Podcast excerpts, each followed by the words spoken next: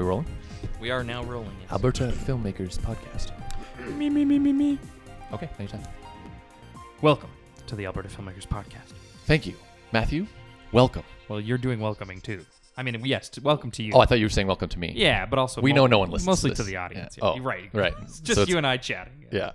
On into microphones like. Uh, uh, my name's Scott Westby. Scott Westby. That name rings a bell. Yeah, we've met Yeah. once. Yeah. Remember? But I feel you, like you got some sort of telefilm thing. I'm Matt Waterworth.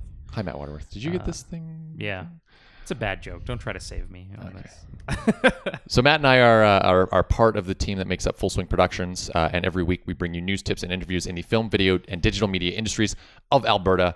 Big news this week: Telefilm announced uh, their finalists for the micro budget program, and three Alberta teams made the cut, which is uh, the most that we've ever had, Mm-hmm. uh, and is fantastic news. Congrats, uh, and and to Alberta filmmakers, and thank you all it's for pretty applying. amazing. It is Yeah, amazing. considering that uh, obviously it's all it's three different organizations that were sponsoring these Right. submissions. Right, and Uh, and which of course it has to be, but like for three Alberta projects to get through, it's it's a big deal. Yeah, and only 18 finalists announced, and and for a sixth of them to be Alberta is is wonderful news. Mm-hmm. So huge congrats to um, Jessica Leroux and Stephanie uh, Boulgo Dallaire and Corey Langer from Alberta uh, from Far West Productions, who uh, who are doing a web format called Abigail et le dating coach or Mm-hmm. le date coach.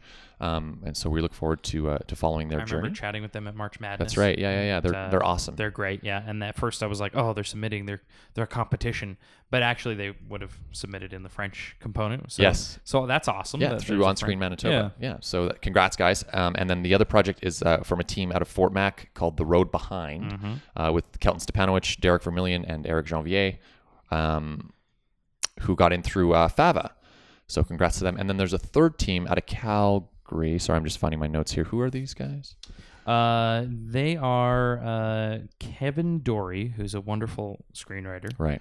I know him personally, Oh, that's wonderful. and he's written a, a number of excellent screenplays, and he is due for for he a is due. produced feature Yeah, film. he- it's definitely it's been his time for a while. Yeah, so we're super excited to be working with him, and then uh, you and I, Yay! without joking, uh, yeah, we did it. yay for us. Yeah, we're pretty excited. Um, so we're, we're going to introduce a new segment, and we'll make it quick every week. We promise, um, and we'll call it. because it's deeply self-serving. It's it is self-serving, but at the same time, hopefully we can mine some really useful information. yeah. And so. I mean, every week we're going to be fresh as to what happened this week uh, with the produce production of this uh, feature film called In Plain View.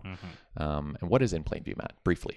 Uh, it's I like to say that it's a it's kind of a sex, drugs, guns. There's not really any drugs, maybe a little bit of drugs. Sex, drugs, guns, sec, uh, sex, more sex. No, Just Uh, one, just one sex. Yeah. violence. Lots of uh, violence, on yeah. the Alberta prairies. Right, Um, So kind of a Coen-esque uh, uh, shoot 'em up in many Yeah. ways. Yeah. So it's a revenge crime thriller, um, and obviously micro budget, so it'll be pretty small. Mm-hmm. And uh, yeah, it's our first feature film, and uh, we're we're pretty excited. And and how are you feeling now? So here we are, first week check in.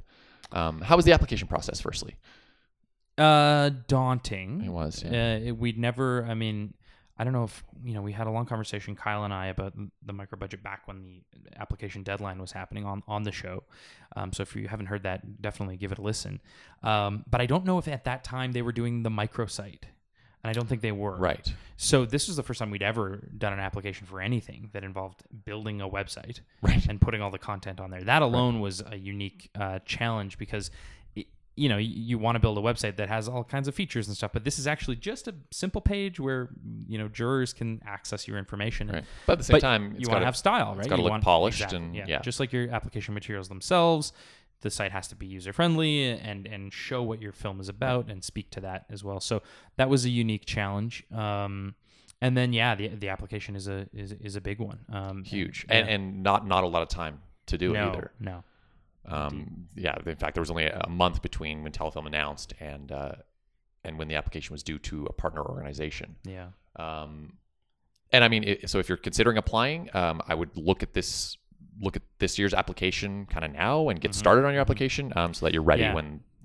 I, I mean, t- to our credit, I think I think we were looking to this last last time around Banff, right? Like Yeah, we were starting Ross already. Had had his success and gotten Yeah. through, um, and we were kind of it was percolating, right? Right. And we and we and we know Kevin, and, and we were looking for a script that might make sense for it, and uh, and so and to your credit specifically, you really actually did have us working on the script uh, well in advance like, Oh, yeah. of, of even the announcement of the deadline. So just knowing, you know, when the deadline uh, might be coming, because unfortunately, Telefilm didn't give anybody a, a whole lot of notice, um, and and so and maybe that's intentional to make sure that the people who have been doing their homework are are getting through. Yeah. So so do your homework um, and and know when when about the deadline is, and and start working on your application and. Um, yeah, I think that was a big Mm-hmm. save for us because we were already kind of in the process when we heard the news.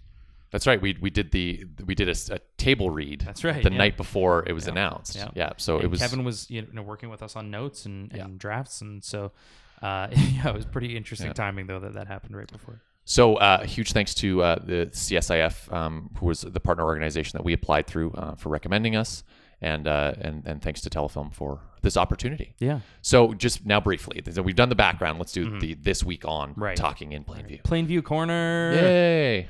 Uh, how how are you feeling? This is a, suddenly a real movie. Yeah, yeah. I mean, there's a lot. There's a lot going on, um, and it's weird because you, at this at this point, it's like, you know that there's so much to do, and it's and it's just like, and they, it hits you in waves. Like you'll be thinking about it, and it's like, oh shit, yeah, we got to do that. Yeah. contact, contact that person, and and and it's tough at this moment because of course, Telefilm uh, doesn't hasn't actually locked everyone in yet. You've got to sign some paperwork before it's a done done done deal. And it's a bit of a So- confusing part of this For sure, process is they sure, announced yeah. the finalists, um, which which means that you've you've likely gotten financing, Yeah. uh, unless of course there's a massive red flag in your Right, application. Um, and so um, I, I know that we're we're celebrating, uh, and people are asking us, "Are you making a movie?" And we're like, "Well, probably." I think I mean it's safe to say yes, unless you're hiding a criminal Right, background from right. me, Scott, that I didn't know about. Uh, Not officially, no comment. right.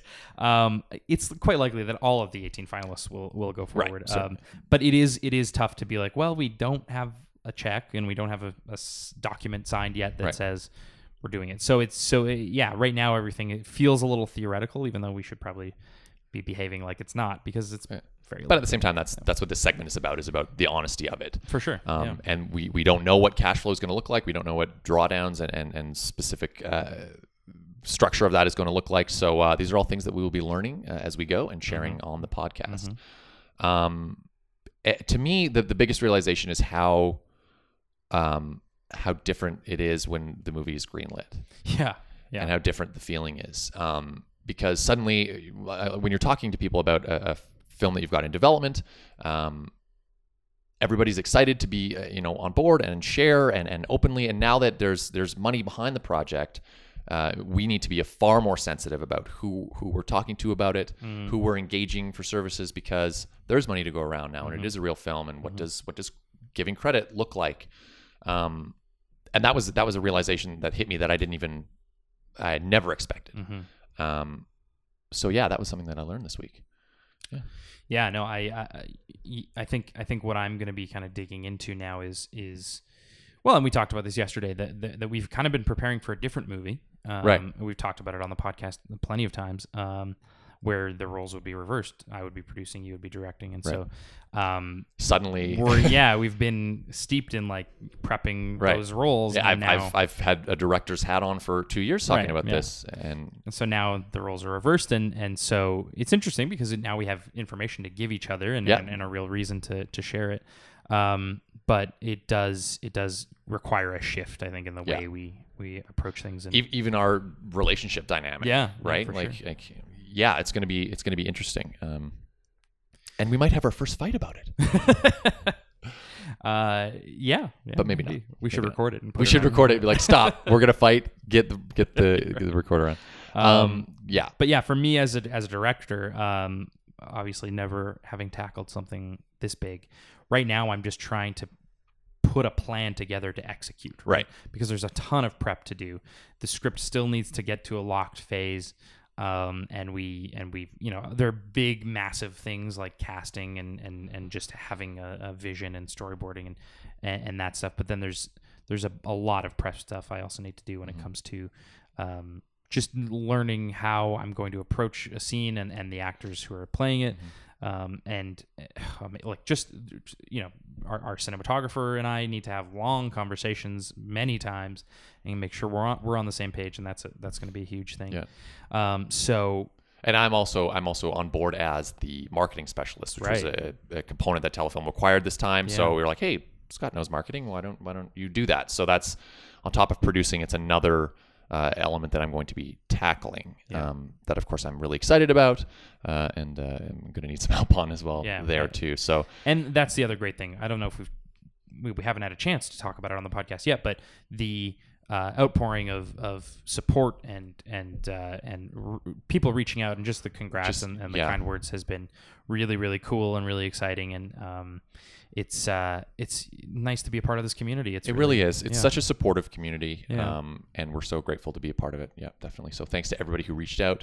Um, we're we're just happy to uh, to be doing it, and we're happy to be sharing our experiences. So um, if you're listening and you um, have any questions about anything, please, like we always say, reach out to us. Hello at abfilmcast.ca. yeah for sure. Um, but let's move on and stop talking about ourselves. and Uh, the Plainview Corner. Plainview Corner is over. so who's on the podcast this week, man? We have uh, a, a wonderful woman, and, and uh, actually, we didn't even talk about it very much. We kind of hinted at it, but she was a year ahead of us at SAIT, Right. um, and uh, met her there, and have always known of her, and and and but not always known specifically what she's been up to and what she's Yeah. doing. So we got to learn that in this conversation, um, and we talk a lot about Banff. Uh, she she attended Banff for the first time.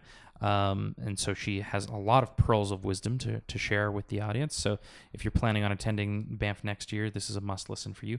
And we get uh, pretty serious about women in film and and the uh, the relationship between women and and the workplace when it comes to film.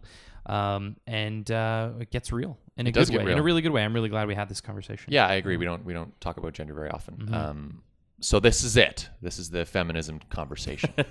um, hopefully one of many. But uh, Yeah. yeah. Without further ado, here is Paige Boudreau. Alrighty. So, h- how should we begin? Because uh, I mean, there's lots to talk about for you as a filmmaker and your and your journey, but I know we want to talk about Banff specifically. But but who are you? Where did you where did you come from?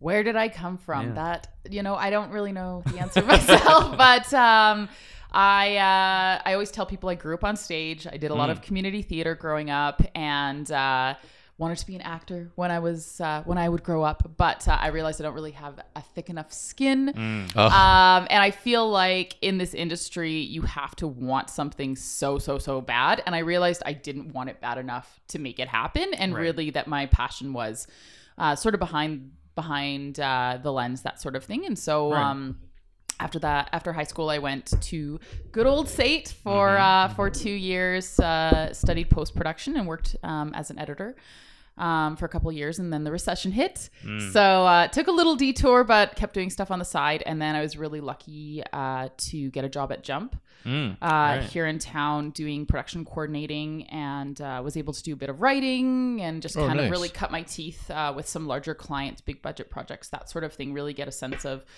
um, how to how to coordinate that sort of project, and then um, Spotlight Productions uh, came into being, and uh, I got the opportunity to write a scripted series. And who's gonna say no to that? Right, so, uh, so I moved over there and uh, was actually lucky enough to be able to direct and produce that series Wow. as well.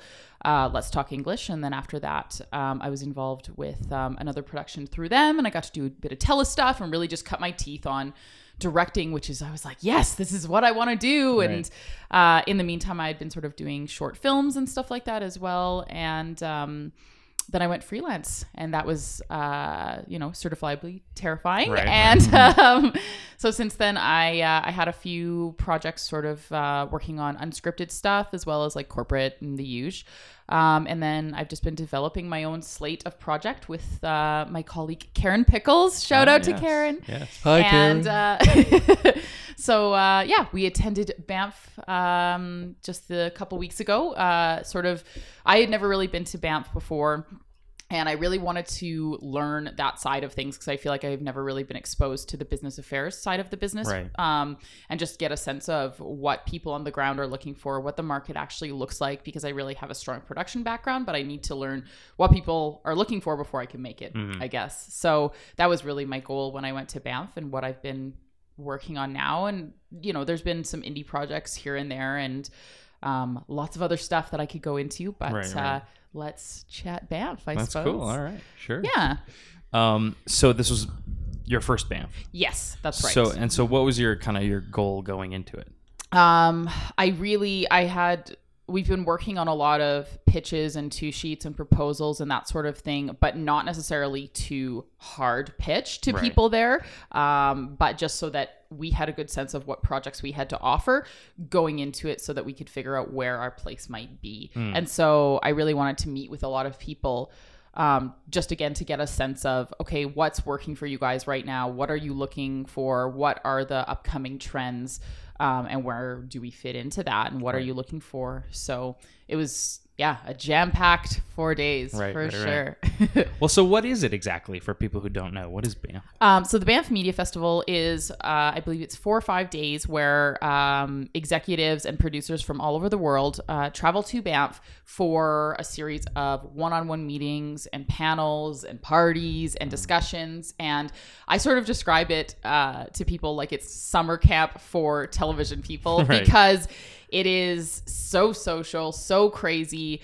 Uh, very similar to summer camp in the sense that you know you make these fast friendships and everybody's just having a great time, um, but very educational in a way that summer camp may or may not Right, be. um, so yeah, and um, I was really lucky again to um, sort of go under Karen's wing, and she had been she's been ten years now. Oh wow. Um, and so she really understood the flow of things and how she kind of gave me some really good tips of how to get the best out of Banff and what to sort of expect because truthfully before I started working with Karen I thought like you know you sit down and you speed pitch to people and that's not really I mean people do that but I Sure. don't think that's um, a good long play Hmm. Um, because I think it's really important to build relationships with executives and broadcasters instead of just saying, "Hi, I'm Paige. Here's my project. Hey, thanks. Bye." Right. Um, you know, that's not unless your project is uh, mind blowing, which I wish it was. But you know, your your project is not going to be good enough to stand on its own like that. Right, So it's right. better to uh, go for the long play. Right. I think, I, yeah, I think people think that the idea of a pitch meeting is to sell the pitch in, in the meeting. And unfortunately, even if that were how it usually went down, you're you're not really in a meeting with the decision maker usually That's most of the right. time. That's a hard thing to do. Mhm. Um, and even if you are, uh, the the outcome that's maybe like a Hollywood story. Like I feel like sometimes in Hollywood that does happen because existing relationships are there, and and uh, an idea sometimes just clicks and it's and it, and it works. But um, yeah, in in a setting like this, I think it's a it's definitely a mistake to to make it your your your goal or target to be like I'm going to sell this this this band. yeah, This, no this ink time is drying during Right, the four No, days yeah, for yeah. sure. Although Banff would have you believe that a lot of business does happen there, and and technically it does because networking and, and relationship building is business. But Mm-hmm. um, yeah, to to say that you know it's a direct result of this meeting in Banff and it happened here, it might be a direct result of the meeting uh, down the line, but I doubt that that it's happening at, at And- Banff on the day. And I think that any of the meetings where it is happening uh, are meetings that already have existing relationships that have built up to this meeting that just happens to occur at Banff. at Banff. Yeah. So the speed dating uh, mentality, um, they have speed dating sessions, although they don't call them speed dating. the one on one. Um, The one on ones. yeah. And I think that that. Uh, that's exciting, and I think that that's why Banff has the reputation of being a pitch fest. Um, and I don't think that's the best use of your time anyway. I think the best the best thing you can be doing there is is saying hi to people and being relaxed and, and not so high pressure and learning what people are saying and, and going to panels and parties and yeah. So um, how how how, how uh, different was it from what you were expecting?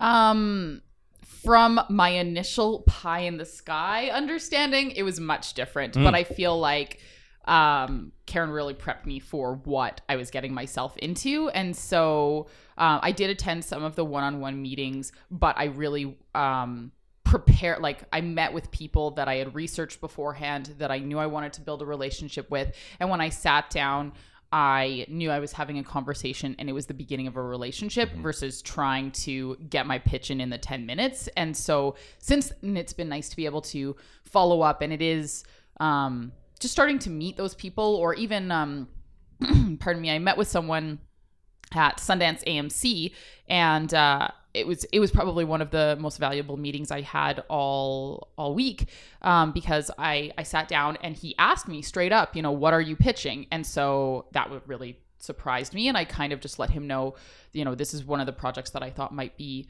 up your alley and he just sort of straight up told me, you know, our demo is 35 to 45, your show sounds like it's 25 to 35, you should talk to these people. And I stood up, shook his hand, thank you very much. That was great. Um, and so you never know what you're going to get out of the meetings, but just like you said, sort of being relaxed, being open to conversations and you never know who you're going to be standing uh, behind in line for coffee. Oh, for sure. Yeah, and yeah. that's what I thought was Yeah. really incredible too that people um, in that setting are so approachable. And Right. if you don't uh, like fangirl out on them or you know start start elevator pitching them in the washroom then you know people are open to they're there to meet you just as much as you're there to meet them. That's and so um, one of my uh, i was i didn't realize this was going to be an insider tip but i definitely recommend it to anyone going to banff is doing the breakfast and lunch one-on-ones because it's you and about five other people with this um, executive, and it just gives you enough time to actually talk with them. And you also get a free meal, which is sweet. but it's really nice to be able to talk to them and and talk to those other people. It's more relaxed, um, and they really just open up in a way. And, and they know that they're there to answer your questions and so don't be afraid to ask them. And i found those as well to be some of the most fruitful meetings because even if I, re- I you know through the meeting i realized that we were not a fit again it was just educating myself on the mm-hmm. industry on the market so that i know you know just as much oh i shouldn't i have no business pitching to you or oh maybe maybe i do have a project that fits or Right. oh you mentioned this and this and this i should look that up. It's just good um, research Mm-hmm, so yeah that was really incredible those one-on-ones uh, over lunch So, so what, what, um, without going into detail on, on specifics, what uh, did you have prepped for, for your projects? Like, what did you come Mm-hmm. Prepared with? Um, so Karen had actually gone to Realscreen, which is sort of a similar summit in January, and we had put together some two sheets and sizzle reels for that. And since then, we had been following up with certain broadcasters who were interested in certain projects, and so we had additional meetings with them where they actually wanted to see materials. Right. Um, but that's not really like that. That's the exception to the rule, sort Right. of thing. And so some of the other things, I just really wanted to have a strong um, and and I had everything written out, but I don't know if you necessarily have to do this. It just helps me prep. Um, having your synopsis written out, having a sense of how the format of the show would flow, um, and really knowing your content and your demo, so that if people do ask.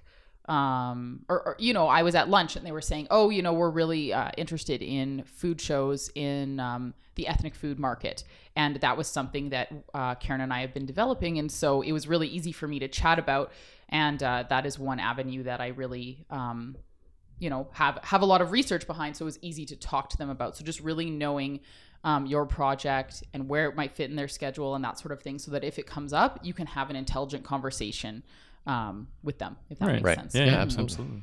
Absolutely. Cool. Cool.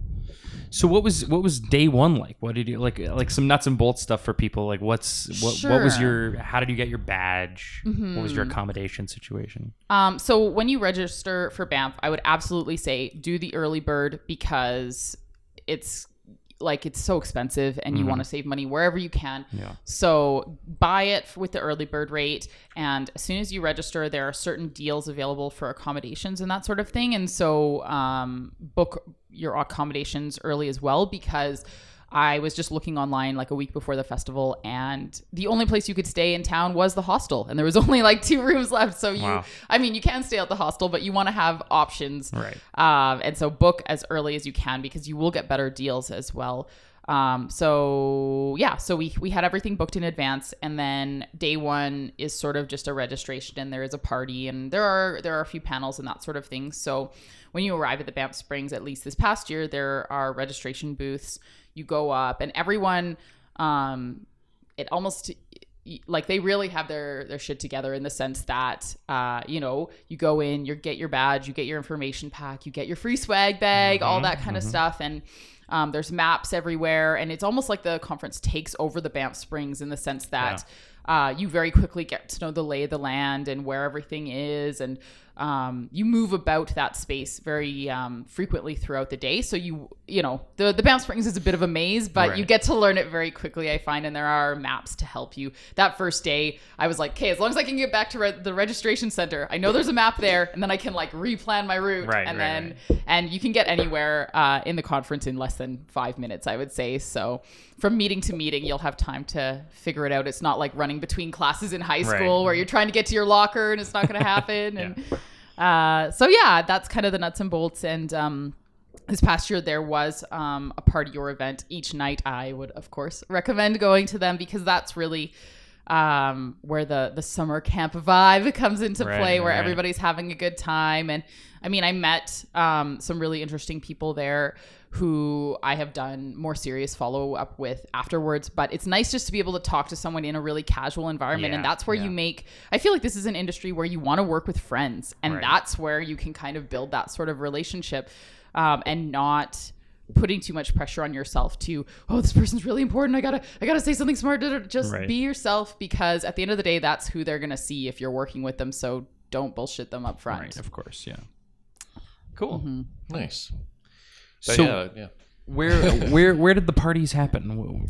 Oh, so um, the party on the first night was the the Netflix kickoff party, and that was Mm-hmm. at Wild Bill's, and they had um, a series of bam uh, bands playing and that sort of thing, and um, then the next night was the Nickelodeon 25th anniversary party Right. at High Rollers, which was pretty sweet. Did you Super guys? fun. We were Yeah, there. yeah, yeah. It was awesome. um, and it was um it's like a bowling alley and it had bocce ball. And it just I I keep telling people I'm like they must have just redone it and it looked like it was built for Nickelodeon like Yeah, the color no scheme. Totally, yeah. everything. It was awesome. And uh, there was a DJ and there may have been some dancing Yeah, uh, towards the end of the night.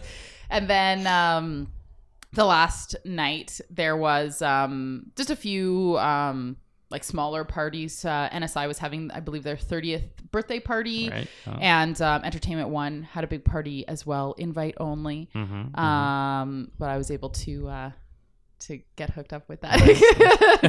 And uh and then on the last uh day of the festival there's a reception at uh at the springs which is really nice as well. It's nice to have those more casual oh and the cbc reception was on the first day. Sorry cbc Oh, yeah, yeah, that's right, shout yeah. out to cbc uh that was it was a really good uh, reception actually so. Yeah, it was cool. Yeah, every year it's nice. Uh, they they kind of kick it off. Yeah Yeah. Mhm. So there's always, always, always like three or four things to choose from going on at any one time, and sometimes it's hard to choose because, uh, you know, I had a meeting, some one-on-ones booked, but there's also an HBO panel happening at the same time, so you're you're kind of trying to catch the last half of the panel and then meet, make your next meeting, and sure. oh, you run into someone on the hall in the hall on the way, and oh, well, there goes the panel, and Yeah. but it's all good if you can be relaxed and go with the flow. Then it, that I think that's definitely like Uh, because that's how I went into Banff is I had certain meetings set up and certain things I wanted to accomplish, but Yeah. also having lots of time to just kind of have these chance encounters really allowed me to have, make the most of it because you don't want to be like, oh, I can't talk to you. I don't want to make a new friend right now. I'm mm-hmm, running mm-hmm. to this or that. And Yeah, it's it's a rookie mistake that we have certainly made to try to pack your own schedule, Yeah. and Mm. because the, those chance encounters and bumping into someone in the hallway are always the best quality kind of Yeah. interactions that mm-hmm. you have, and they're always fun, and it's very And, stressful. and low to not- stress when yeah. yeah, yeah, and, Yeah. and parties are a much much more relaxed way of of uh, getting to know someone and Mm-hmm. and yeah without that formal structure and, and and it's you know it's it's human nature but i remember last year we we had a couple of meetings too where like even even the uh, person we were talking to was was not was checked out like they Yeah. were you know they're- it's Yeah. it's it's so busy um but yeah so so how do you i know the answer to this so it's, but how did you get your meeting set up in the first place What- how does that Oh, okay. So yeah, one of the things that was really awesome about Banff is they have this Connect system. Right. And so once you've registered, you can go log into your profile, set up your profile, and you um, select specific areas of interest that you have. So um, you know, scripted or non-scripted, the type of content, are you doing features, all that kind of thing. I think you can choose up to four different categories, and then through that, if you log into the Connect system, it will give you a series of meeting options that sort of match your interests, and so that's where you get the breakfast and lunch meetings. Book those early, Right. They're on because they are yeah, high yeah. demand. Um, and that's also where you book the one-on-ones, the 10-minute sessions. Right. Um, and so yeah, they um, they release them sort of in stages as people book on, but you definitely want to. They'll send out emails once you register, and as soon as they say Connect is open, go. Like I was in Orlando and I saw the email come in, and uh, my husband was down at the pool. I was like, I gotta use the laptop, go go go! and I'm so glad I did because I got some really uh, great meetings and, Nice. and lunches and that sort of thing. And then the one-on-ones um, you book as well through the Connect system. But the one-on-ones, what's interesting is uh, they're held. They were held in the Oak Room this year, and they they're really they run like clockwork. Kate, this is the 3 p.m. group. Get in 310. Start lining up. We're gonna check you in, and if someone isn't there for their 310, you can kind of hover in the standby group, and Right, right. Uh, suddenly they'll shout out, "Who's interested in in kids scripted?" And first person to put up their hand. All right, you're in table 15 or Sweet. whatever. So. Um, again, it really depends on what you're looking to get out of Right, Banff. right. But uh, I hung around for a bit and had a, a chance meeting, and you know, it's in 10 minutes, how much can you get done? But it's just, again, like going in with realistic expectations.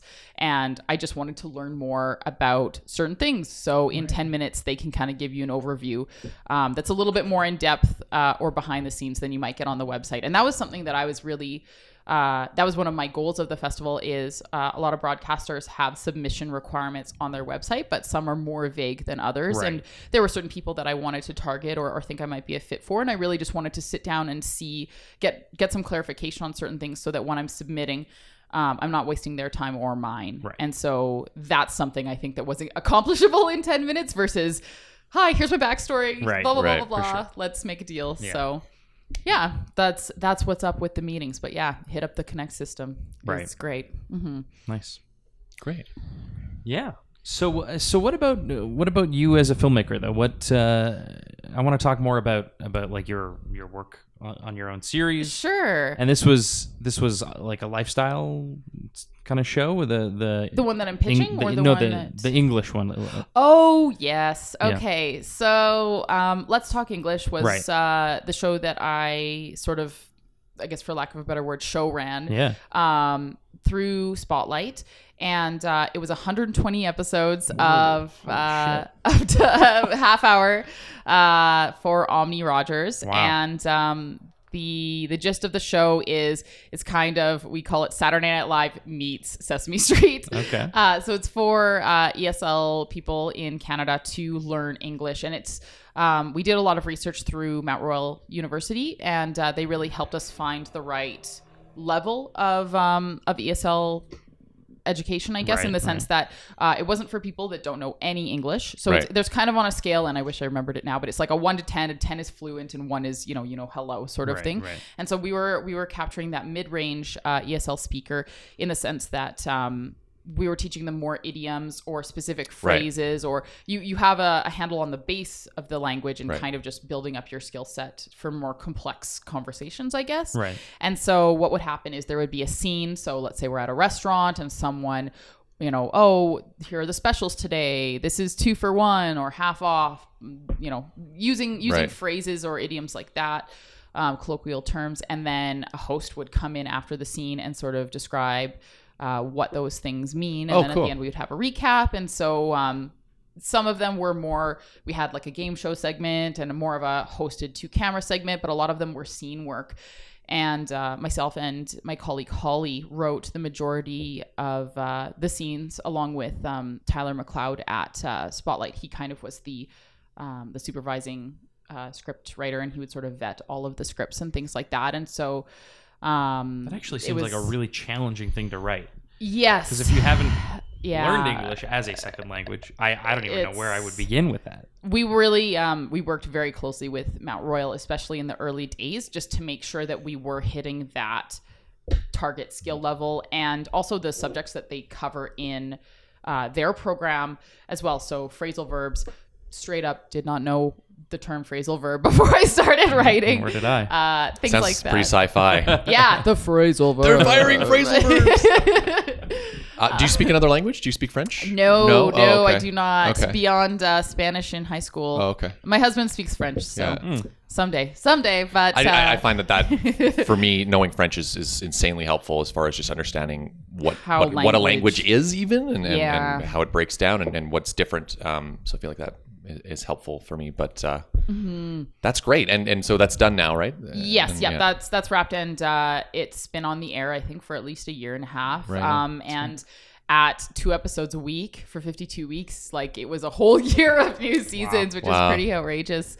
Um, but a really incredible opportunity for me, especially like big picture what i want to do is direct uh, scripted material and so being able to cut my teeth on a project of that size Absolutely. was unreal and just uh, really getting uh, used to that day in day out on set Right. and uh, i was also producing the show at the time or you know pming it and so learning just how to coordinate and track and because it was segment based i mean there's 120 episodes but it was something like 720 segments that we wrote Right. and then stitched together and so it was just huge huge That's great. magnitude um and so now when i'm producing a short film it's like pfft, easy. it's only yeah. two days like Yeah, forget yeah, about it uh and i'm actually working on a short film right now through the csif's herland director Oh, mentorship Oh, program of course. That's right. Yes. um, and so that um, I go to camera in a couple of weeks. Oh, so cool. uh, you know, in the in the putting out fires stage of the the producing, but yes, um, yes. that has been an incredible program, and I feel really Oh, lucky to be paired with um,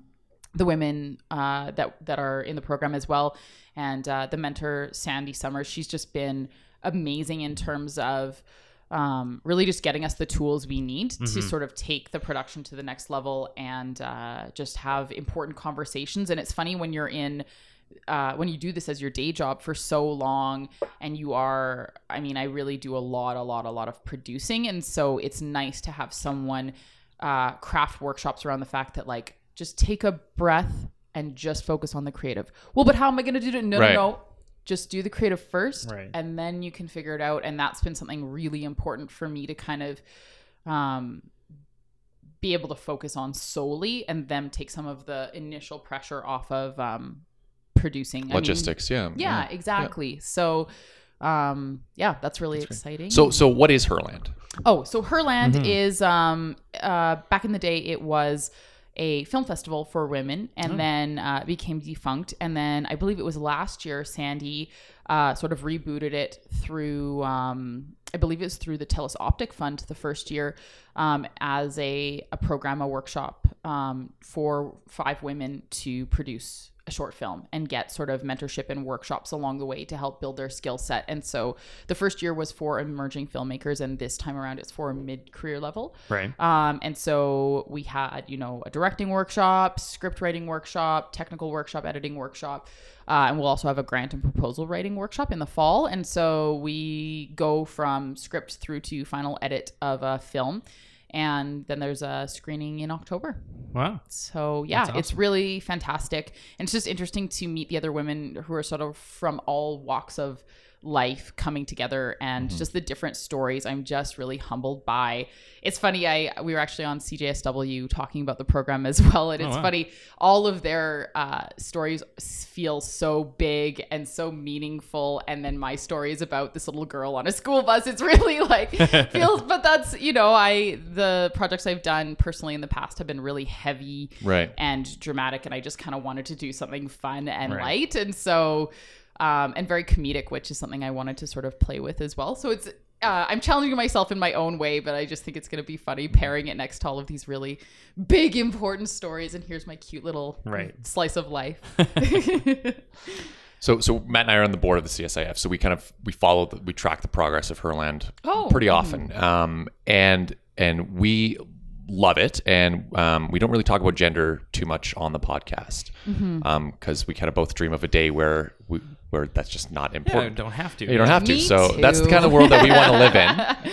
Um, but I think it might be important, and maybe maybe something that's important to you to chat about a little bit, being a woman in this industry and, and what and support and what that's yeah, like. And, definitely. It's funny.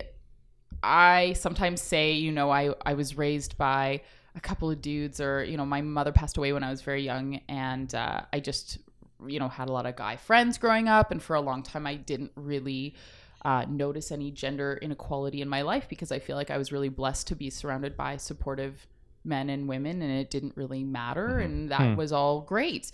And um, yeah in the industry it's just been interesting to see how that inequality has come to light in certain times in my life Yeah. um, and how uh, and I can only speak for myself and my personal course, you know, yeah. um, experiences, but how sometimes there's this pressure, to, especially in the industry, that you are expected to just feel lucky to be here as a woman and you have to be the cool girl and be okay with sexual jokes and be okay with Right. uh, certain treatment because if you're not then you know th- well this is how it is so Right. up sort of thing and um yeah it's just i don't know if i want to necessarily get into specific examples Right, but there have been things where it's been really difficult to you know stand up and say no that's not okay when it's you know maybe your employer or someone above you at the company or someone above you on set and you don't want to rock the boat because i do feel um I do feel incredibly grateful and lucky and blessed for where I am and the experiences that I have had. And so I don't ever want to f- be ungrateful. Um, but at the same time, that doesn't give anyone an excuse to treat me badly. Of course. Um, And it is such a small industry too, right? So exactly. I, I totally feel that that yeah that it's like is this if I burn a bridge here even if I'm in the right i- Is is, that going to do Yeah, more yeah. harm to me in the long term Mm-hmm. And that sucks It's a shitty thing to even be worried about. yeah it's it should certainly. be a yeah, thing yeah. yeah Yeah. And so I feel like even in the past maybe three or four years, I've really sort of grown as a person and, and as an individual and really stopped giving a fuck if those bridges are going to be burned in those situations because I think I've just seen certain things happen that just really break my heart Yeah. and I just you know don't want to take it anymore, I guess. Mhm, and so uh, I've really been trying to uh, stand up for myself and for others that I have seen be treat, treated poorly or unfairly. Um, and also just blow the whistle on things that happen, uh, you know, in the office or on set that aren't okay yeah um, and that's really important to me and also like it's funny because i'm really excited i'm so excited to be part of the herland mentorship program but it kind of makes me sad that there has to Right. be one Mhm. in the sense that and i i talk about this all the time that if I want my work to be able to stand toe to toe to anybody's work because it's good, not because I'm getting this female handicap. And so Right. it's really hard for me to have this double edged sword where, you know, I I want opportunities and having uh, female based opportunities are really exciting, but I don't. I, I want to have opportunities because I deserve them as a person. hmm And I guess the reason that programs like this exist is because there isn't equality. And so we have, like, it's just kind of this, I don't know, sad reality that there have to be female. Like, there's no male festival because there's no. Yeah, they're just festivals. Yeah, they're Yeah. just festivals. And so Yeah. it's like, well, shit, I guess there has to be a female festival or else these films aren't going to get seen Totally. because people are being dicks. Like, Yeah. it's just, um, and so it's really important to me to support. And the thing is, like, I really want to support other women, but I don't want to be supporting them just because they're women. I want to Yeah. support them because they're brilliant creatives. and course. I have a lot of you know, female friends who are brilliant creatives in the industry and we do support each other, but I don't want it to be, you know, like this secret girls club because I think that's part of the problem and not part of the Right, solution. right, let's all yeah. just let's all just get along. for sure yeah But it's so important. I mean, to to be vocal about that, Mm-hmm. especially right now. I think feminism is is um, growing quickly and and becoming a, a, a massive issue very quickly, as it should. But even me, like I didn't become a feminist overnight. Mm-hmm. Like it- being raised a, a male, you, you, there are just assumptions that you have in life that you kind of need your tree shaken Mm-hmm. often, right? And it still happens to me where I'm like, oh, that's that's something that I have assumed or has been an issue that I've been perpetuating that I didn't even realize, right? And it's little things every once in a while that um, that just kind of wake you up to to issues that you didn't even realize that you were a part of. Mm-hmm. So I think it's important to continue to kind of have that voice. Um, and just kind of and yeah do do the whistleblowing because even people who have the best intentions might not realize that they're being sexist or they're contributing to institutionalized sexism Mm-hmm. um, so so kudos and congrats and, and please continue to do that but what what can we do what can we as as men do Oh, geez. I don't know. It's a tough question. um, I would say just but in some ways, it's not. There are simple. There are simple things that some some of us. yeah. could be Well, and I guess it's better. like, what can Right. you guys do? Well, I don't think that you are particularly part of the problem. Right. But even even But, even so, uh, it's surprising how yeah, like that's not Mm-hmm. as a man you you I don't think it, it you really have to meditate on it for a long time sure. to understand that your experience is highly different than any absolutely woman yeah. ever. Like there's a great scene in, Mm-hmm. in Master of None where where they're posting pictures of They're wa- food on Instagram. Yeah. And uh and and he's like, I posted this picture and everybody liked it. And then she says, Yeah, and that guy said uh, he wanted to f me in the face. Like, it, Yeah. like, Yeah. that's just Yeah. reality. or, It's- or just- even the scene where they're walking home from the bar and it's Yeah. the two guys and they're you know bubblegum That's music skipping and then she's Yeah, by yeah, and herself she's like, she's "Oh being my stalked. God." Yeah. yeah exactly Yeah. so It's true. It's funny. Um, like I was talking, um, my husband and I, we were talking about uh, the the situation in Stanford University, Yes. and um, just you know, sort of talking hypotheticals and that sort of thing, uh, especially about the the idea around her having too much to drink. right And this is kind of going off the filmmaking track, but That's very okay. important. No, this is good. Um, and uh, I was kind of saying, you know, I got to the point where I was like, Eric, have you ever not had one more drink at a party, even though you were surrounded by people you knew, friends, whatever, because you, you know, wanted to be in control because you were basically afraid? And he's Right. like, no. And I turned to we were, we were sitting with some other friends who were female, and I was like, "Have you guys?" And they're like, "Yeah, Yeah, of course." And I'm like, "Me too." And he's and that I think it does come down to just really trying to be aware, like you said, that even things that I don't even think about sometimes, like um, when I'll be leaving my husband's business late at night and, you know, there's nobody around, but I'll have my keys out in my hand without even thinking about it because Yeah. it's just the reality of the world. And Yeah. yeah, there's like the hyp- hypothetical, oh, this is what life should be like or what we would like Mm-hmm. life to be like. Mhm. But at the end of the day, like it's really shitty that that's, you know, that I have to walk down the street, you know, not like looking over my shoulder because even though men should know better, some of them don't. Mhm, mhm. And I shouldn't have to be responsible for other people's actions. no absolutely And that's of kind not. of yeah yeah. what it comes down That's- to. yeah. and, and I mean, Gamer gators would disagree. Oh, God.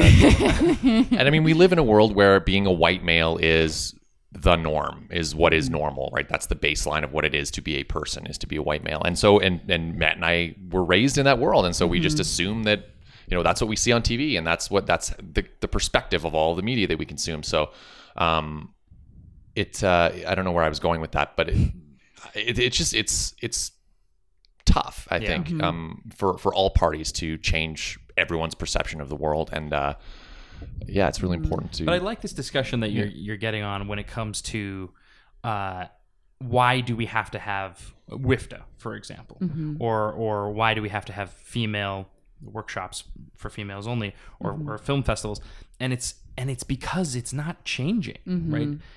And, and That's right. I think that's what Trudeau was saying when he said it's 2015 and my cabinet is going to be gender gender uh, even, um, because that just wouldn't happen naturally. It has to. Yeah. If It we're going to get there, be. it has to be well, influenced. yeah, and there's and they're saying, well, it should be based on merit, and it's like, well, these women haven't been given the opportunities in the past to earn the merit that Right. the that the How do you have. how do you get that right? You have to have that affirmative action. You have to give them opportunities. Yeah. Maybe just because they are women, and I think because men won. Yeah, It- we did it. It's over. Men Yeah, won. yeah. like it's yeah. yeah. So I think, Yeah.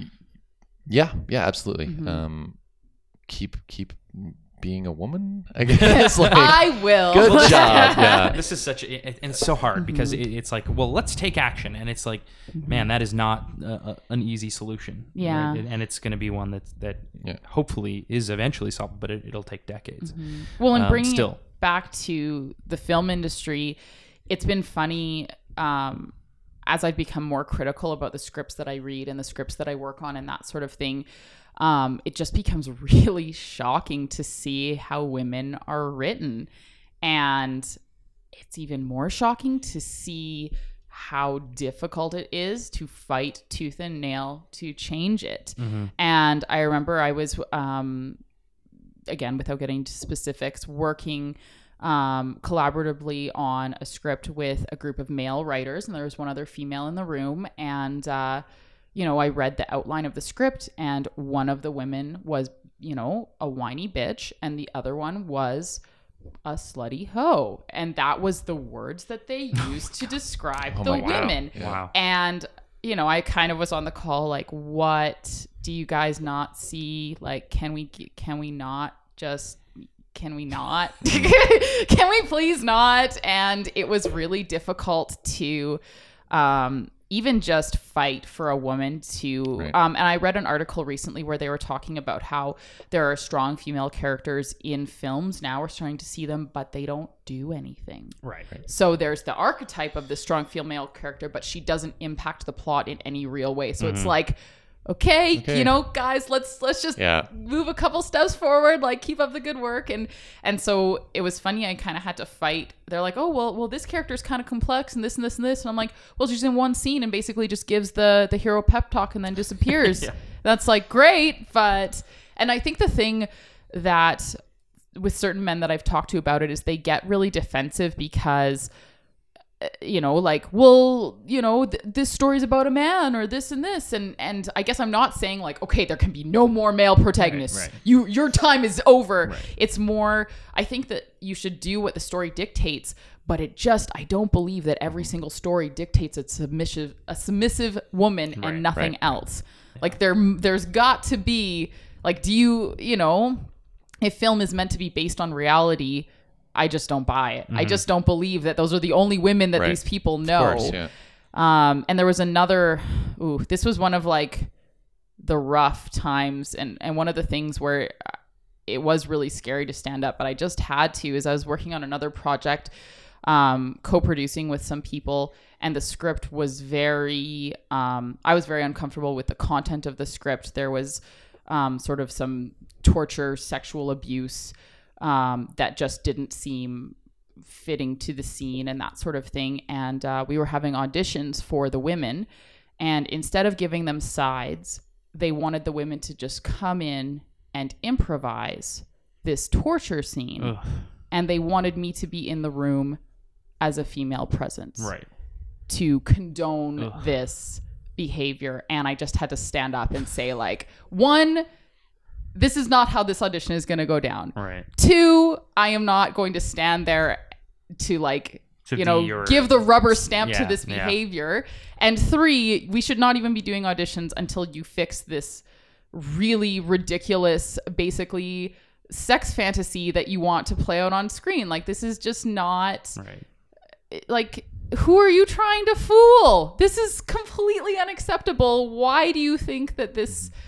You know but the sad thing is if i hadn't said anything women would have shown up and been glad to be there for sure yeah and Ugh. Even things like yeah. that are just really though things like that that things like that are happening is what really makes me um passionate about standing up and speaking with things like this and just trying to change the way that things are because it makes me sad that you know for every one thing that someone stops five of those went forward Of course. well yeah. for sure yeah It, it, it reminds me of when I learned about the Bechdel test. Mm-hmm. Um, so if, you're- if you're listening, you don't know what it is. The Bechdel test is three. uh, You have to satisfy three conditions in your script to pass. The first is, are there two female characters in your script? The second is, do they ever talk to each other? And the third is, if they do talk to each other, do they talk about anything other than a man? And I learned about the Bechdel test, and I was like, "Oh my god, that sucks that that exists." And then, and then, the you start learning about how pass it, many yeah. movies don't pass the Bechdel test is even worse than the fact that the Bechdel test exists in the first place. Don't even pass condition one. Condition one, yeah, Yeah. yeah, or there are 2 female characters. Yeah. Um, yeah, pretty pretty brutal stuff. Um, and it's just it's one of the the symptoms of a massive problem Yeah. uh, in the industry. So Absolutely. And uh, ours is an interesting area for this because I think you know conflict is is at the core of any mm-hmm. story. Mm-hmm. So so screenwriters have to have to be sensitive to to to this and and and and and make sure that their scripts aren't promoting a certain idea. Mm-hmm. Um, and it's a tough time, I think, right now because a the anti-hero is really big, right? We've had a, a ton of shows where the bad guy is the star, is the lead, and so that puts you in an area where your your protagonist is engaged in activity. Sometimes it's racism, sometimes it's sexism, sometimes it's crime, murder, whatever, and and you're expecting your audience to be on board with this because they're the hero, Rooting for the- anti-hero, but they're the hero. Uh, so that's really murky. Um, but I also think that you know it's okay to have a racist or sexist character to serve the plot. But but it's such yeah it gets it gets really challenging I think to write a story that contains that kind of material without condoning it. Um, and you know we need more complex stories and we need we can't everything can't just be black and white but um, that's a hard thing to it's it's really easy i think to slip into like oh that's you know i mean there's there's some stuff in crank or crank 2 that's just like oh they just got away with straight up racism there like our lead character just being racist and moving on. Um, Yeah. so it's it's yeah it's dangerous territory and i think it's i think it takes a lot of conscious effort to and diversity as well right? Like like making sure that characters aren't always a white guy is uh is it just has to happen. It has to start with writers. It really does. Um not that we all don't have a part to play but if the roles aren't happening for for those people then it, it, it's going to be hard to to, to cast them. Yeah, and it's funny with that, um, just that you speak about race and casting um, diversely. For the short film that I'm doing through Herland, I really um, it stars a bunch of children, and I really wanted it to be diverse because that's the school that I grew up in, and so I put the casting call out to anyone, and a bunch of white kids applied, and it's kind of this like why aren't there more diverse actors? Because there aren't diverse parts. Right. well how can i cast a diverse you know it's this uh, cycle. And so going back to like why wifta exists or whatever we kind of have to um, really construct these opportunities so that they can Right. become organic. For sure. Um, whether it be yeah any sort of uh, diversity. We, we were just having this conversation about the the board of directors of the CSIF. We're all white. yeah. Mm. and and we were talking about it last night and it was like um, okay well we need to be more uh, vocal about attracting diversity. And then and why is the board all white people? And then we all said well look at our membership. Our membership is all white people. Well not all of course but um, primarily. yeah, primarily white people. So uh, i think it's it's a there's a lot more groundwork that needs to be laid before you can even you have, have, those opportunities. you have right to cultivate an environment Right. that is welcoming and you mm-hmm. have to you, you can't just be like the call is out We're You- welcoming. anyone is free to Right. apply like Yeah. like you really have to specifically say i think women minorities uh, like Yeah. everyone is mm-hmm. is, Is invited to apply. encouraged Yeah. to apply, Yeah. right like mm-hmm. because it's yeah currently the climate is like well probably not going to get that so why why bother Right. yeah so yeah yeah heavy. And i think i think our yeah our industry is a, is a unique one um because we yeah we face yeah i I- think it i think a movie can be sexist or racist um but it not just because it has those characters necessarily because we need conflict to to tell a good story. Um yeah anyway. Yeah. Well, and I think what you were saying about how, you know, characters need to have flaws, and some of those flaws might be that they're racist or sexist. I think that that's okay, and maybe those stories still need to be told, but I think it needs to, it's all with ha- through what lens you're viewing it.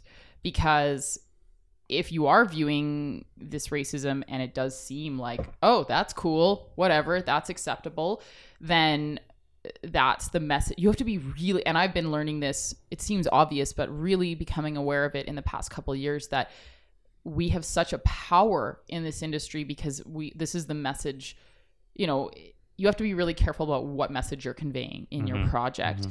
And you can have someone say a flippant sexist or racist comment, but you know, this is a visual medium. How are you presenting that?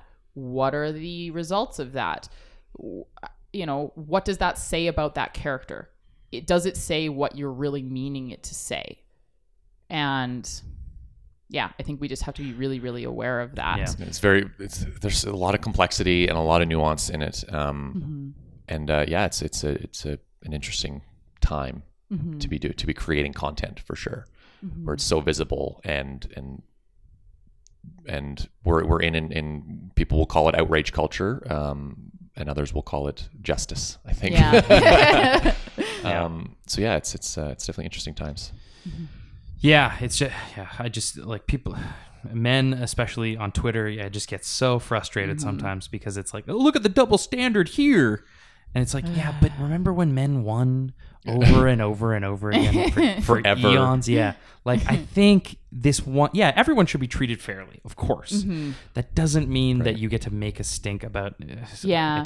yeah. And that's the thing, I guess, is that it what he what that man doesn't see is that if you know the women are already being treated unfairly. Mm-hmm. Right. And mm-hmm. that's the, the thing. baseline. That's the baseline. Yeah, right? the baseline is that we are being treated unfairly, and so when he sees this as an advantage, it's like, no, no, no, we're just trying to get ma- mm-hmm. get up to par here yeah, exactly. Yeah. So For sure. yeah, that's the crazy thing. Yeah, it's like it's like men are playing football and women are like up against three linebackers and they're you know the size of a, a small child. It- that's the that's the The metaphor. yeah. yeah. It, it- Yeah. It's not an even playing field by any means. Anyway, so what are you working on now? What's uh, is it? Is it that your Herland film the next thing that you're kind of putting out into the world? Yeah. So Herland, I'll be shooting in a couple of weeks, and then I have a couple of other projects that uh, have been bubbling uh, beneath the surface and are going to need to come to fruition. I think this summer I have a documentary project that I want to shoot. Uh, in Saskatchewan, about an abandoned town that Oh, uh. I sort of my uh, my grandma lives a couple of towns away from, and I've just uh, really wanted to know the story behind it. So I'm hoping to do that this summer. And uh, we finished shooting a feature film last summer. Uh, I shot with director Eric Pauls. Um, Yes, and yes. so right now we're just sort of looking at doing the festival circuit and what distribution looks like and all of that new territory. Mm-hmm, so What's the film called? uh, it's called To the Mountain. And uh, hopefully we'll be in festivals this fall. Hooray! So look for it. Uh, but uh, that was that was another really crazy experience, just getting a feature under our belts and learning what all that is about, uh, which I'm sure you guys are going to go through soon. Oh yeah, Or it's happening now. Yeah. Uh, so yeah, yeah. let us know, and we'll make sure to, to tell tell the audience and, and get the screening information out there. And, Sweet. Um, we should also mention Escape Capers. Quickly, Oh, which is really yes. cool. And and actually, maybe we should talk about you. You were talking about the recession hitting, and we, we discuss this every once in a while. That you know, in this industry, you kind of need to have a side gig sometimes, or a um, s- and what a cool side gig you have now. Yes. So my husband owns a little business called Escape Capers YYC. For those of you who haven't heard of escape rooms, you and your friends are locked in a mysterious room and have 60 minutes to escape. Um, That sounds easy. let me tell you, Scott, it is not. It is not. It is Please not, do yeah. the easy room first. We hate it when first timers come and try to do the veteran room because you guys are gonna suck. No offense. it's it, it- there, it is a skill. I've been, I've been in many, and it's interesting how your brain starts to understand the puzzles a little bit better. Yes. It's- it is important to start start slow. Yes. Yeah. And so, yeah, so Eric opened last September.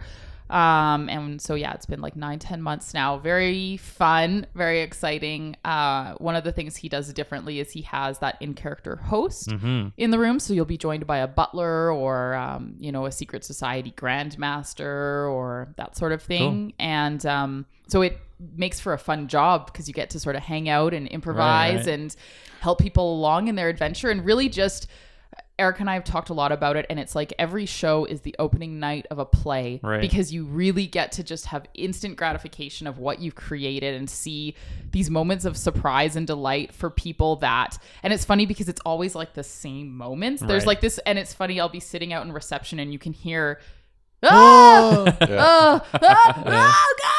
Oh." And it's it's really just exciting to bring, and I feel like that's what I like about film too is you get to bring this Right. happiness to people, Yeah. and so it's cool to be able to do it in a different way, uh, helping Eric out with his his business. and what a awesome. perfect uh, business to dovetail into from the film industry. You're telling Mm-hmm. a story, you're doing set deck, and and, and you're creating these environments, and uh, yeah, it just sounds like such a perfect fit. Absolutely. Um, so where can people find out more? Uh, so if you want to go to escapecapers.ca, uh, you can find out more about the stories and book and all that good stuff. Cool. Yeah. Awesome. And how can people uh, reach out to you if they want to? Oh, geez. Um, so I don't really have a ton of like I don't have a website or anything like that. But if you want to send me an email and say, hey, my email address is paigekboudreau at gmail.com. Always looking to make new friends. Nice. Yay. All right. Cool. Great. Cool. Well, thank you so much for being here. Yeah, thanks Yay. for having me, guys. Thanks, Paige. There you go. There you All have right. it. Thank, you, Paige. Yeah, thanks for coming, Paige. Yeah. Just a delightful person. Mhm. So friendly and so positive. and like 120 episodes of a scripted TV series. Like it's it's funny because we we forget about how many people in this um, community have really accomplished some massive things. Yeah. And again, that's what this podcast is about. We're bad at, at kind of bragging about about what we've done, and Paige is actually one of the more prolific directors uh, for her age, especially um, in Alberta right now. Yeah. So that's amazing. Yeah. Um, So thanks, uh, yeah. So as she was out walking out the door, uh, Paige uh, turned us on to this uh, program that uh, women should uh, probably apply for. So Women in View has partnered with the Directors Guild of Canada and launched a program called Two Times More, uh, with the goal of doubling the number of women directing scripted television in Calgary. Uh, or sorry, in Canada. Uh, currently, women make up 17% of Canadian directors of scripted television, and they're hoping to bring that number up to 35%. So maybe maybe we can have half of uh, half of the people directing a third of of the scripted television in Canada. Um, so this initiative is open to Canadian women or landed immigrants who have completed professional media training and have significant directing experience. Up to three successful candidates will shadow uh, on three 11-minute episodes of uh, the new sinking, uh, sinking ship series called Dino Dana, uh, and they'll be offered a DGC contract to direct a fourth episode. Um, so here's here's the bit of the tricky part: is that applications are due on midnight of June 27th, which is uh, five days from when we're recording this. So uh, it's coming right up. But if you are a woman and you're hoping to become a director, please check out the link in the show notes uh, to find out more uh, and apply to this program. Yeah. Uh, so uh, there is a, a thing, uh, an incubator, I guess is, Right, is yeah, what yeah. they're calling it, um, and it's being uh, put on by CBC Arts and CBC Sh- Short Docs. And the idea is to give 12 filmmakers, creators, the opportunity to go to Toronto and train uh, and work on uh, a short film, uh, video, documentary, presumably, um, and have it broadcast on CBC, which is an amazing uh, opportunity. And I'm really just learning about it as I read this and kind of jealous of people who have done it. uh, what a cool um, application thing. It's, it's due on June 27th. Um, so if you're looking to get involved, uh, you don't have a lot of time. So check out the show notes for more information. Um, but you're going to get flown to Toronto. It's from September 14th to 17th. Um, it's going to be happening at, at, the Broadcast Center on Front Street in Toronto, and uh, an opportunity to, to expand your networks and sharpen your skills. Usually, and and yeah, it sounds like a it sounds like a really cool program. So um, there's also um, some development deal possibilities in the works. So check out the the notes for more information. It's very cool. Uh, if you're a procrastinator and uh, you you like to wait till the very last minute to put a grant application in, then this next one is for you. so there's something called TELUS Optik Local, um, which is a grant uh, up of up to seventy-five thousand dollars to produce a locally reflective uh, piece of content. So whether that's a film or a series. Um, if you have a project that reflects the local community uh, and diversity of voices, balanced viewpoints on existing or emerging issues of importance in your community that features local places, um, then check out TELUS Optik Local because it's uh, the deadline to apply is June 30th. Now, this has been open for quite some time, um, but to the procrastinators, it's coming right up, and you've got like a week to do this. So now is the time to um, to get started. It's a lot of money. yeah, it's a lot of money. It's one of Um, the biggest uh, buckets of cash that I think is available for an Alberta filmmaker. yeah, I can't think of a bigger one. Yeah. Um, except for the Telefilm micro budget program. Um, anyway, so yeah, uh, check it out, optiklocal.com, um, and get your application put together uh, right now because you've only got a week. And if you're working on it, then congratulations, and we're sorry for uh, for whipping the procrastinators into gear to compete with you.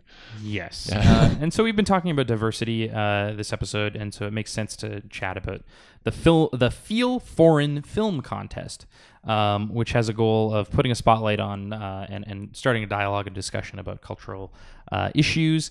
Um, and there are uh, there's an opportunity for filmmakers to win some prizes um, by submitting a film in the areas uh, uh, or the themes of business, education, sport, family, lifestyle, and food, which are uh, actually make a lot of sense when it comes to you know the cultural uh, differences we we have in all of those areas. And um, so yeah, I'm excited about this one. It's uh, it's going to be happening. The the screening or awards ceremony is going to be happening at the Theater Junction Grand on September 15th. And your deadline to apply is July 1st, 2016. Um, and there's some big cash prizes, including a $5,000 first place. So check out feelforeign.com slash contest info or just the show notes uh, for more information. Uh, space nerds take note. NASA and the Houston Cinema Arts Society have put out the call for their second annual CineSpace. Um, this is a short film or video digital, media uh, contest um, for works of under 10 minutes um, from all genres and styles um, that have at least 10% uh, of their footage coming from NASA video imagery. Um, you, you, can kind of be about whatever you want, basically. Um, uh, the total prize purse for this competition is $26,000 US uh, for various categories and winners. Um, but it's a really cool thing uh, and, and, something that, uh, that you should be looking into. Um, and it can be even a desktop documentary where you're cutting uh, existing footage into, into a new story. Um, and the last date for submission is July 31st, 2016. No entry fee is required. Um, super fun, super cool. Uh, definitely check it out uh, in the show notes uh, and, and get cutting. Yeah, and Yeah. the Edmonton Short Film Festival is coming up. Uh, cash awards, um, lots of uh, fun stuff happening here. Um, it seems like a great festival. Um, and the uh, of course there's as most festivals have a People's Choice Award chosen by the audience, um, and that's going to happen at the October one gala event. So for every film submitted, you also get a free ticket to the filmmakers master class, which is an interesting. Uh, uh, idea and, and, a really good one. Um, so yeah, they're they're looking for uh, virtually anything uh, when it comes to uh, content, um, and as I think as long as it's family friendly. And your deadline is June 30th, but that's the early bird deadline. There's another one August 15th, 2016, uh, to get your films into the Edmonton Short Film Festival. Check out esff.ca for more information. So, upcoming events. Uh, there's a big one on Saturday. It is the annual general meeting of the Calgary Society of Independent Filmmakers. This is occurring at 1 p.m. Uh, at Community Wise in the boardroom upstairs. Um, and what happens at this meeting, Matthew?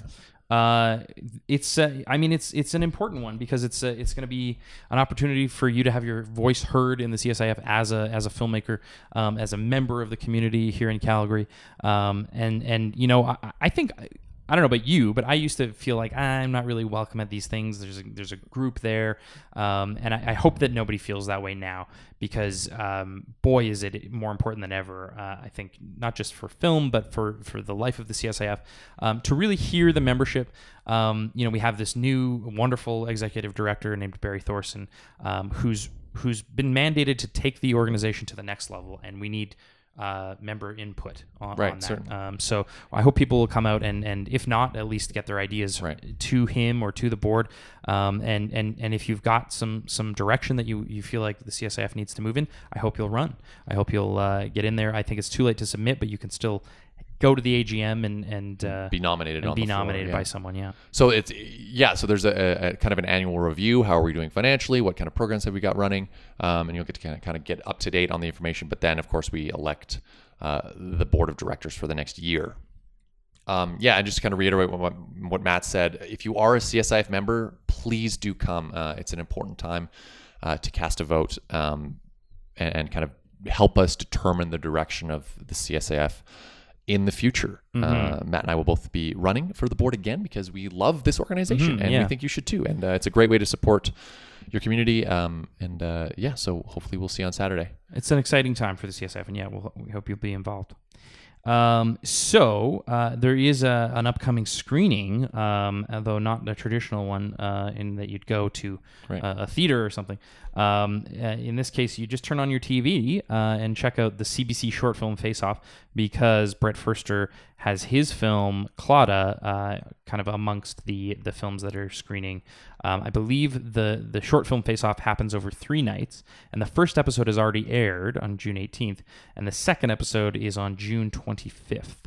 Um, and that's the episode where uh, Brett's film is going to make his appearance. Hooray! Yeah. So Congrats, uh, guys. I, I believe there is a winner of, of some Yes, sort. I don't know enough about it, but um, if eh, best of luck to, to Brett uh, in the running there for that. And just even getting in is, is awesome. hmm yeah, and it's a cool looking short film that I haven't. I, I don't think anybody's had a chance to see yet. I think CBC Short Film Fa- Face Off is where he's kind of premiering it too. So, uh, congrats to him, and, and check that out on June 25th on CBC. Speaking of Brett Furster, Yeah. he's hosting a workshop. Oh man, at the this Calgary Society- everywhere. Yeah, he's everywhere. uh, at the Calgary Society of Independent Filmmakers called crowdfunding. Uh, we've talked about this a lot, but it's happening uh, on June 22nd, which is tonight, Hmm. from 7 to 10 p.m. So depending on when you're listening to this, you may not. If Matt It- can get the podcast out, it may be already done, um, and I hope it was awesome. Yeah. or will be awesome. Um, yeah, so let's uh, crowdfunding. I mean, what else do you need to know? Get some money, make your film. Yeah, and there's a lot of a lot to that, a lot of nuts and bolts. We've talked about it a bit here with Brett um, as well, but um, head out to that workshop if, if we've got this out in time. uh, and the do-it-yourself, we talk about this every week lately, uh, and it's got a heck of a title: "Do-it-yourself Jawa, aka Video Vulture Culture." A workshop with Tasman Richardson uh, is happening at the EMMEDIA Exhibition Suite or screening room, um, and it's uh, this Friday from 1 to 5 p.m. Um, and you're going to want to bring your laptop because you're going to be creating kind of film grainy looks using video. Um, and it definitely seems like a, a cool workshop for those of you interested in kind of trying out that video art style of filmmaking. So uh, check it out. Oh, it's part of the Sled Island uh, uh, slate of events and workshops. So uh, you can check out sledisland.com and find it in there, or just check out the show notes to get right to that information. Totally. Very cool. Uh, if you want to be a cinematographer or you like cameras or you want to learn more about lighting, uh, you're going to want to check out the cinematography workshop at the Calgary Society of Independent Filmmakers on Saturday, this Saturday, June 25th, from 10 a.m. to 2 p.m. So you will miss the AGM, guys. Right. Because of this. It's actually happening simultaneously. They are happening at the very same time, um, but it's worth checking out csif.org uh, for more information. Yeah. And the instructor is Philip Laterno, who is um, the, the cinematography instructor at SAIT, uh, and is definitely worth uh, a dude worth knowing because Oh, he's, sure. he's awesome. and and uh, a mind to mind because A he's a bit of a savant when it comes to. Lighting and tech and, and video and all that stuff. So speaking of learning about lighting specifically, if you're in Edmonton, uh, the Fava Free for All workshop on lighting is happening Sunday, June 26th from 1 to 5 p.m.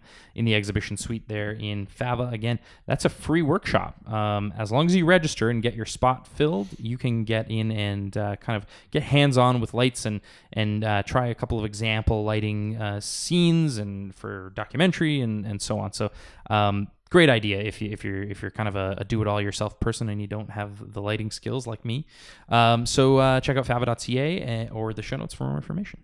So if you're a teenager, or if you know a teenager who wants to do the movie making thing, follow in the footsteps of Alberta's filmmaking giants, you're going to want to introduce them to the Summer Media Arts Camp. Put on by the Calgary Society of Independent Filmmakers. This two week camp introduces youth ages 13 to 17 to filmmaking practices. Film theory, script writing, shooting are all taught through hands on work in creating a project together. Participants will collaboratively direct, shoot, and edit a film. Um, it happens Monday to Friday from 9:30 a.m. to 4:30 p.m. Uh, from July 11th to the 22nd. Um, upon completion of their collaborative film, it will be premiered at a gala screening um, that Friday afternoon, the 22nd, at Community Wise, uh, where participants and the public are invited to attend. Very cool. Matt has done this, uh, and now Matt is a filmmaker. so just for what that's worth. Yes. Um, super exciting, really it's cool wonderful. program. Yeah, it's, a great great opportunity Yeah. sure. So parents or teens, uh, uh, do that. So it's been a few weeks, Scott, without much to say on the shooting What's shooting? schedule. Yeah, it's like um, Heartland. and and so yeah. it's nice to see this week we can say that uh, Tin Star is in production. Awesome. Heartland, of course, uh, remains in production. Um, and we also have a uh, a new film that we ta- we've we've been learning bits and pieces Yeah, about. we kind of teased it because we didn't know what it was last week. Yeah. it turns out some friends of ours are, are behind it. Uh, it's called hashtag Roxy, and uh, they're doing it great. Like I, I mean, obviously we don't have permission to, to go in too much detail, but you know they're in casting and doing. Uh, I, I think doing it really smart. They're casting people who have like large social media followings, Yeah. and really accessing the influencers per, uh, perspective, um, which was a big topic at Banff as well. Yep. So uh, yeah, they're gonna get into production until June fifth, uh, filming in Edmonton. Sorry, July fifth. 5th, yeah. Uh, Filming in Edmonton. Yeah. and shooting in Edmonton. So, um, yeah, I I think it's safe to say that Mosaic Entertainment is someone you can get in touch with, maybe just to send a resume their way and let them know that you're interested in uh, getting involved if you're looking for some work in Edmonton. Yeah, and they're definitely uh, hugely important uh, people to us, and uh, we're hoping to get them on the podcast sooner than later. Yeah, yeah, Um, that's and long overdue. So we'll chat about Tiny Plastic Man and uh, Yes. Mm-hmm. and now hashtag Roxy, and it's not my fault, and I don't care anyway. Uh, job calls. If you are looking for a job, then Rogers Calgary may have one for you. They are looking for a production generalist. Uh, your responsibilities will be basic editing of footage for news and BT segments on the Quantel editing system. I don't know what that system is. I've never nor heard do of I. But Um, if you know, if you know, then you're probably uh, qualified for this. Um, you'll also be digitizing footage, paying close attention to naming conventions, uh, operating studio camera during the production of BT Breakfast Television, uh, providing production support. Uh, I'm just going to kind of breeze through this list here. Work on production engineering, editing and posting of media to social media, occasional ENG field photography, occasional writing and producing duties. Wow, cool. This would be a fun job. So varied. Um, they're they're requiring a minimum of two years experience in television production, in-depth knowledge of editing, shooting, and technical facilities, obviously, and all the stuff that we've talked about, and, and experience with the Quantel editing systems. Um, Which we now know have heard of. Yeah, yeah. Oh, yeah. yeah. Yeah. Uh, Avid and the Adobe line of products is preferred. Um, obviously, you're going to need to be a self starter. Um, so check out the show notes for more information and uh, and get that application in. Yeah, um, and it looks like uh, this this is also really hot news because the uh, deadline is June 23rd. But if you're trying to get your application in uh, for the ENG editor's uh, CTV Calgary position, um, you're going to want to do that right away. Um, also, uh, something that I could go on and on about, but they're looking for post secondary education in broadcasting or related field, uh, working knowledge of news and technical operations, um, knowledge of nonlinear editing systems, Final Cut Pro, Avid, Velocity. That's one I don't know. Speaking of things, we, we, Velocity. God damn, we know we we we don't know a lot of. I assume that's a news thing because, I, yeah, I, I, that, that's just not an area we've worked in. Uh, working knowledge and experience with Ross Overdrive automation system. Um, so yeah, there's definitely um, some experience required here, and it's a part-time position, 24 to 32 hours a week, and uh, shift work, including weekends and evenings. So check out uh, the show notes for more information on that and get your application in ASAP. All right, on to recommendations. I'm going to start because uh, I just had a few seconds to come up with one. Ah, yes. Um, so, so if you're a filmmaker and uh, and you don't have any money to make something, I'm going to recommend that you try your hand at corporate slash commercial video production. Find someone that you know um, that that wants something done, maybe for their website or for their YouTube channel, um, and, and help them do it. And you can do it with with a budget if they're willing to put up a little bit of money, um, or, or try to kind of do it yourself for them. Um, it's a great excuse to uh, tell a story that you might not necessarily have to write, um, and kind of exercise the filmmaking muscle and take a project from conception to completion to delivery, um, and generating an audience that way. Um, just just try it, and I guarantee you'll like it. And the reason I say that I guarantee you'll like it is we did. We did a corporate video shoot over the last three days. Uh, for the Saskatoon Expo and the Edmonton Expo, where we were driving around the country. We drove to Saskatoon one day, and then the next day we drove from Saskatoon to Edmonton, and then Edmonton to Calgary. So it was a ton of driving, but we were shooting these little uh, vignettes um, with cosplayers with amazing costumes. We were hanging out with Master Chief for a couple hours, Furiosa for a couple hours, Spider Man getting an ice cream cone, um, a ton of, and it was it was so much fun, and it was so creative, uh, and it was energizing, and it was exciting, uh, and it was technically a corporate video. Totally. Right, We, so- we're hanging out in a park with Wonder Woman, Superman, and like Supergirl or Wonder Girl. Wonder Girl, yeah, like this so little funny, like four year old or three year old Yeah, child yeah. dress. Uh, yeah, like so much fun. Um, For sure. So to say that there aren't fun or creative opportunities is uh, fallacy. The other Total thing fallacy. that I'm glad you brought this up is that you know we were speaking in in Plainview Corner Right. that uh, that yeah, I think a part of what makes me not like just totally terrified is that we go into production all the time. Yeah. And there's no way to compare you know this this size of budget to, to anything we do in, in corporate, but but at least we're in the habit of getting into production. Yeah. And you're right. Yeah, I mean, for sure, there, it's it's it, it's comparable in in, in, in many some ways. way. I mean, we've Yeah. had projects that are, that are many tens of thousands of sure, for dollars, sure, right? yeah. So I mean, and it's and in ca- in cash flow, right? It's not it's ca- not like yeah. we're getting telefilm and putting it in our pockets. This is this has got to go out, and and that Right. and we have experience with that. Yeah. Yeah, for sure. So yeah, just exercising the muscle because it is a muscle, and uh, and and I, there are things now that I'm remembering that I that I need to be doing, like Right, uh, yeah. talking to sales agents and distributors. Like, oh yeah, oh, yeah, okay, no, I know how to do these things. Right. So uh, yeah, just just it's something to do. It's like, well, I don't have a script. It doesn't matter. Just go do something. Even if you don't have a script, you can make something. So please go do that. That'll be my recommendation. Nice. Uh, so I guess to to contrast that, I'll go with something a little different, um, which is Game of Thrones. Have you heard of this show?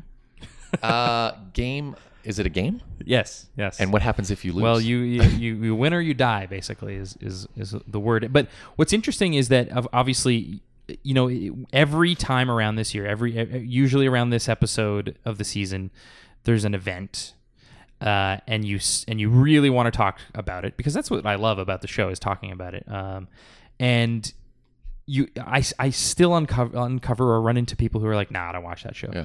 and it's like, man, I don't know how you do that. I don't get it because it is firstly it's event television and it always has been every season um, and and then secondly as a filmmaker there is an event that happens in this in this episode and to speak without spoilers is going to be slightly challenging but i think it's fair to say you know it's it's s- s- kind of a medieval setting um, we've got a battle happening with people on horses people with you know archers um, it, it, it and it's kind of the first time the show has done anything like this to this scale. They, they've had massive scale things, but this is kind of just your your hardcore like the Braveheart battle. style. Yeah, battle. exactly. Yeah, Yeah, yeah. just one group versus another. Just- yeah. and I was just listening to a little bit about how how it was done.